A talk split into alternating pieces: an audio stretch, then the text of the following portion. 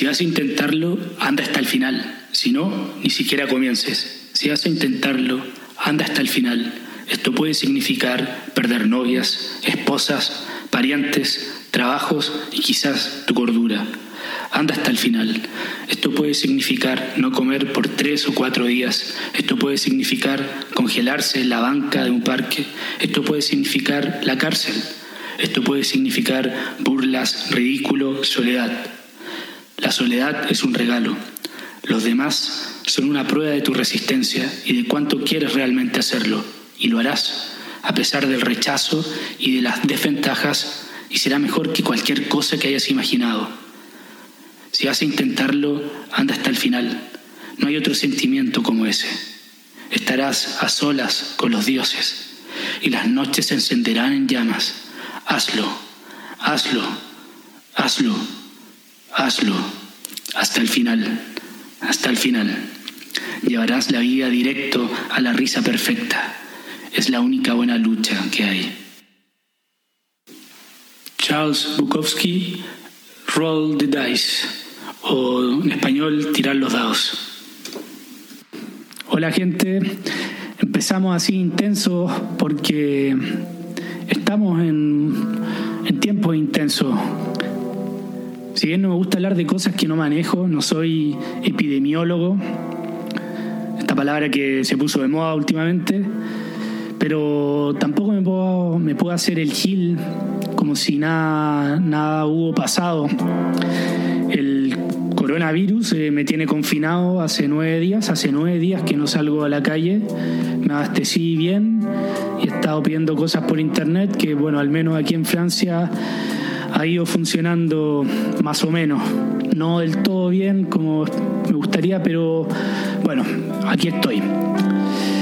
Entonces, antes de iniciar ya de lleno el, episodio que es de soledad, me gustaría hacer la reflexión eh, de y un pequeño homenaje a todos esos esos valientes, a esos despreciados y llamados hippies que han seguido ese estímulo sagrado de, de crear, de hacer música, de hacer películas, a los actores, a los escritores, poetas, a todos ellos que nos están llenando el día, les quiero agradecer porque aquí por lo menos a las 8 se le agradece a los, con, con claro, con, razón, al, a la gente de la salud, a los que están en la primera línea ahí vendiendo, trabajando en las tiendas, pero nadie se acuerda de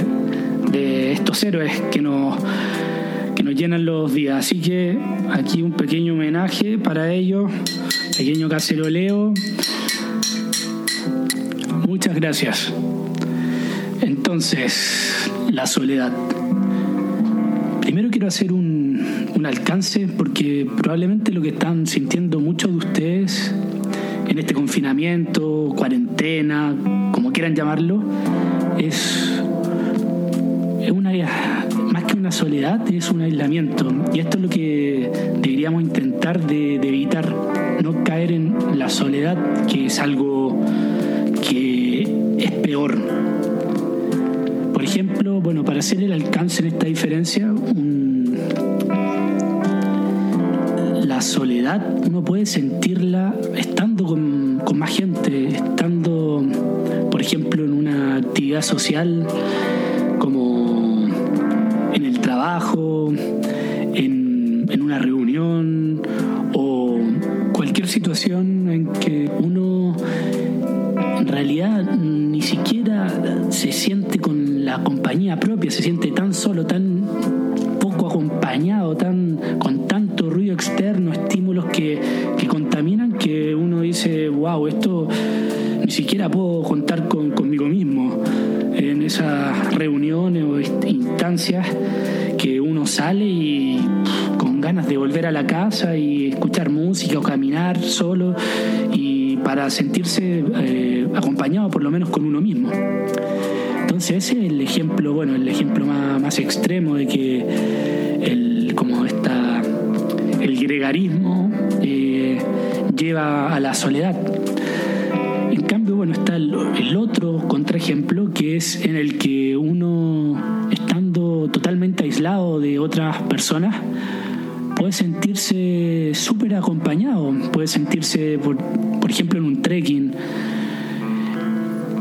eh, haciendo, bueno, viendo montañas, paisajes, volcanes, lagos, uno en esas instancias uno siente que, se conecta con algo más grande que en la naturaleza y bueno, ya uno ya está con uno mismo y con, con esta elevación espiritual que, que quien ha hecho un trekking o esta gente que me cuenta que, hace surf, por ejemplo, más como al aire libre, lo, lo pueden sentir. Entonces, esto es súper relativo lo de sentirse lo de sentirse solo. Y empecé con, con Bukowski porque es uno que nos puede enseñar mucho de, de la de no caer en la soledad en el aislamiento. Sí, fue un autor autodestructivo, podría uno decir, que despreciaba a la gente, que lo único que necesitaba era el alcohol y bueno, las carreras de caballo y una que otra mujer que, que de paso, pero en este, en este poema, el Roll the Dice, hay, hay algunos versos fenomenales que habla de, un, de una soledad que es más de. o un aislamiento que es más de sacrificio, más de, más de lucha. Y sin caer en lo, en lo dramático, cuando él menciona de perder novias, eh, familiares, esposas, parientes, de caer en la cárcel, dormir en el parque, de las burlas, de lo ridículo, que al final todo eso es un, un sacrificio y sobre todo habla de la, de la soledad que es una, casi una apología a la soledad. No quiero que sea eso el. No estoy yendo a eso, sino estoy yendo a, lo, a la lucha, a la resistencia, ese momento donde uno se queda solo y solo te toca creer en ti, a pesar de, de las probabilidades. Y aquí vienen unos versos que son espléndidos, que son, y será mejor que cualquier cosa que hayas imaginado. No hay otro sentimiento como ese. Estarás a sola con los dioses y las noches se encenderán en llamas. Llevarás la vida a la risa perfecta. Es la única buena lucha que hay. Y eso es súper, aparte de ser súper potente, tiene mucho de, de, de, verdad. Caso lo, relaciono completamente con el momento cuando me vine, me vine a Francia, me vine al campo sin saber francés. Me vine en ese momento acompañado y pero me, me quedé solo me, me, patearon a los dos tres meses estando en Francia con un proyecto un poco en instancia de vida y,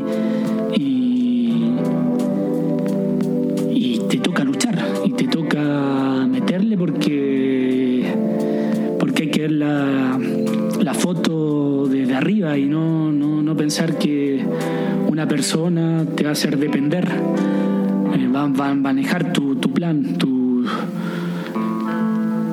tu, vida al final. Entonces, eh, y cuando la pasé tan mal en esos primeros meses, sintiéndome súper aislado, porque estaba aislado más encima, estaba en el sur de Francia, en el campo, no tenía con quién hablar en francés todo tenía ni cómo desahogarme. Y, pero pasaron los meses y me empecé a sentir mejor claramente. Aprendí un poco francés y vinieron las vendimias, llegó esa vida como en comunidad y me sentí un poco eso, esa, esa sanación o esa o esa lucha que habla Bukowski que es la única que tiene que la única que vale la pena. Sabiendo que yo quería aprenderlo el vino sabiendo que quería meterme que quería hacer que, por lo menos intentarlo, que el camino, estar en el campo me, estaba gustando y todas esas pequeñas victorias que tenía diario a diario me, iban, me iban eh, haciendo crecer una energía, eh, una fuerza interna que no conocía que tenía. Y, y en las noches cuando hacer una vendimia en la que por dos semanas estuve durmiendo en carpa y me quedaba solo después de compartir con los demás y me iba a mi carpa y salían las estrellas y sentía que estaba que la noche se encendían llamas y que esas llamas eran solo para mí y, y ahí sí, sí conocí la, la sonrisa perfecta que habla él y sentí que todo valía la pena. Pero es, es un momento, es un pequeño momento que, que, que, se va, que se evapora, eso, esa una sombra del éxtasis, que, pero que, que lo vale todo. Son esos momentos permanentes. Lo que quiero decir al final, no, sin, sin caer en, esta, este drama, intensidad, que Ahora en estos momentos de, aislamiento uno, yo no digo que tiene que ser en el vino, digo lo que sea, bueno, pero cada uno tiene que aprovechar esto, este aislamiento como un paréntesis y encontrarse con un poco con uno, esos proyectos que estaban ahí ya olvidados en esos, sueños olvidados que uno los es el momento de sacarlo a flote y de intentar de, de, hacer algo por ello. Puede ser lo que sea, aprender otro idioma, planificar un viaje, no sé, atreverse a hablarle a alguien con, que te gusta, lo que sea. Pero aprovechar. Ojo que esto no es una apología al aislamiento el aislamiento al extremo es malo. La soledad al extremo es muy mala y es muy lo peor es que es muy difícil volver eh, de ello. Aquí otra cita bukowskiana de esto en la que le preguntan, ¿odias a la gente? No, no la odio, pero me siento mejor cuando no están alrededor. Ha pasado un poco que me aislé tanto que hoy me, cuesta un poco hace 10 años, me acuerdo cuando la primera vez que viajé, cuando estuve en Australia, eh, hablaba con toda la gente, con todos los backpackers, cada una de esas historias como me fascinaba, me estaba... Ah, eres de Holanda, ah, bueno, y le preguntaba cosas, eres de, no sé, de, de Japón, no, eres de, de Kenia, o eres de Estados Unidos, eres de ta, ta, ta, y me interesaba. Hoy, como que no es que haya perdido esa, esa, esa ese asombro, pero sí soy mucho más cauto al momento de meterme con, con involucrarme con la gente. ¿no? Tal vez me acostumbré un poco a, partir, como que, que la gente casi toda es de paso y por lo mismo como que tal vez no vale la pena tanto eh, involucrarse sentimentalmente con gente, ya sea en todo tipo. Pero eso no está bien. Está, es algo con lo que lucho a diario y por suerte tengo a alguien que, me ayuda con, con, respecto a eso, alguien muy social saca, que me recuerda que, es verdad que hay que, compartir un poco la, felicidad. Porque ese, ese es un poco el... Para muchos viajeros, muchos viajeros disfrutan más el viajar solo y lo, los comprendo. Yo no lo sé, no lo sé, es distinto simplemente. Pero el viajar solo te, te, da más independencia, más libertad, las decisiones son todas tuyas, uno se aprende a conocer tantísimo en, un montón de, de ámbitos, uno se encuentra eh, contando historias o cosas de uno que nunca había contado, porque cambia todo. Si yo le cuento a alguien de bueno, de, no sé, O no sé qué país que no conoce nada de Chile y le cuento, no, vengo de Viña del Mar, tengo que cambiar mi, mi historia, o sea, la, la, forma de contar, porque digo, soy de Viña del Mar y eso no significa nada, soy de Chile, eso no significa nada. Entonces eso, eso es súper rico de viajar solo, pero hay que acordarse que hay un camino después que si uno lo tra que si uno lo recorre es difícil volver, es difícil porque uno se, se acostumbra tanto a ir solo, a que todo, a estar independiente en todo momento que, eh, que ya no puede tomar decisiones con, con otra gente y eso, y eso está mal. Entonces ahí hay dos tipos de aislamiento. Está el aislamiento, el primero, el que hablaba de Bukowski, un poco el de lucha, de, de resiliencia, que lo positivo, y está el otro, el de un poco que también vi en, en un poema de, bueno, no en un poema, en, en un escrito de la poetisa Alejandra Pizarnik, esa poetisa argentina, dice lo siguiente, pero le pasó a Kafka lo que a mí, se separó, fue demasiado lejos en la soledad y supo, tuvo que saber que de allí no se vuelve, se alejó, me alejé. Entonces hay que tener un poco cuidado con, este endiosamiento que veo en algunos viajeros de hacer el, el viajar solo. Sí, es bueno estar solo, viajar y todo, pero hasta cierto punto.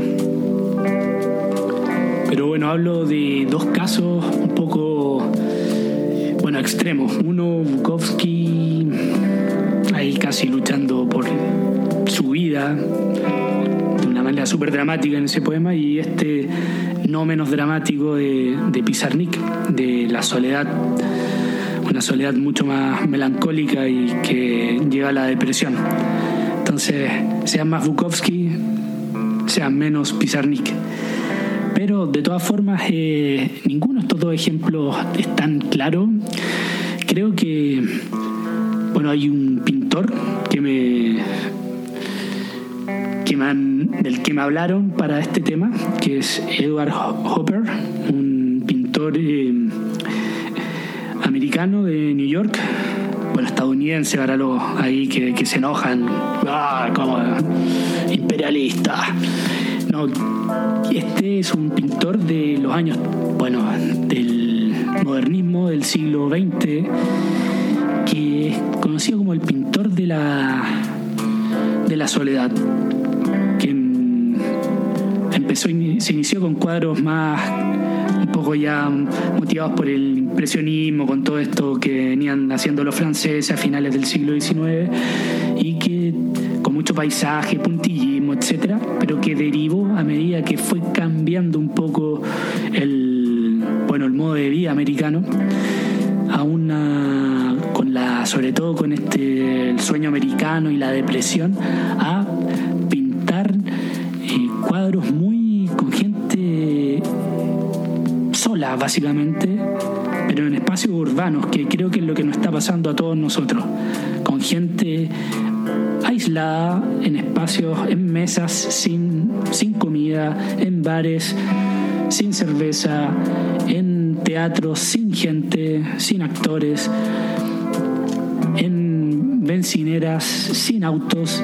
Entonces como es la desolación total.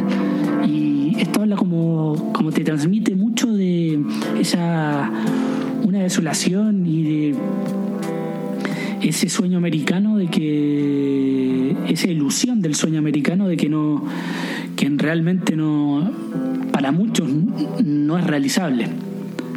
Entonces son los sueños rotos sueños quebrados que no que no son que no son alcanzados ahí están esas miradas perdidas en la nada como gente que esperando que, que, llegue algo que no va a llegar nunca y eso es lo que tenemos que evitar. Esa es también otra soledad que hay que, que evitar, que, que, es dañina, que no, no, no meterse tanto en tanto rollo, sino, sino hacer más cosas. Entonces vuelvo, sea más Bukowski, menos Pizarnik, menos Hopper. Pero no sean Bukowski con su relación con el copete. En estas situaciones un poco de encierro puede ser depresivo y se les, se les va todo el día haciendo nada. Así que hacer más cosas, actuar incluso un poco como el náufrago, otro que se vio en situaciones extremas. Hablo de la película de Robert Zemeckis, el protagonista es Tom Hanks. Se encuentra en esta isla solo, luego naufragar y bueno, termina termina sobreviviendo, adaptándose a las circunstancias, incluso escapando de la isla, pero no antes de bueno, de sufrirla y incluso teniendo amigos imaginarios. No digo que tengan amigos imaginarios, pero sí que se ocupen. Inspírense, lean, escuchen música, vean películas, series, vean, incluso hay, aquí he visto que hay exposiciones porque se están haciendo por, por internet en algunos museos, por lo menos aquí en Francia, lo que sea, pero mantengamos la cabeza activa.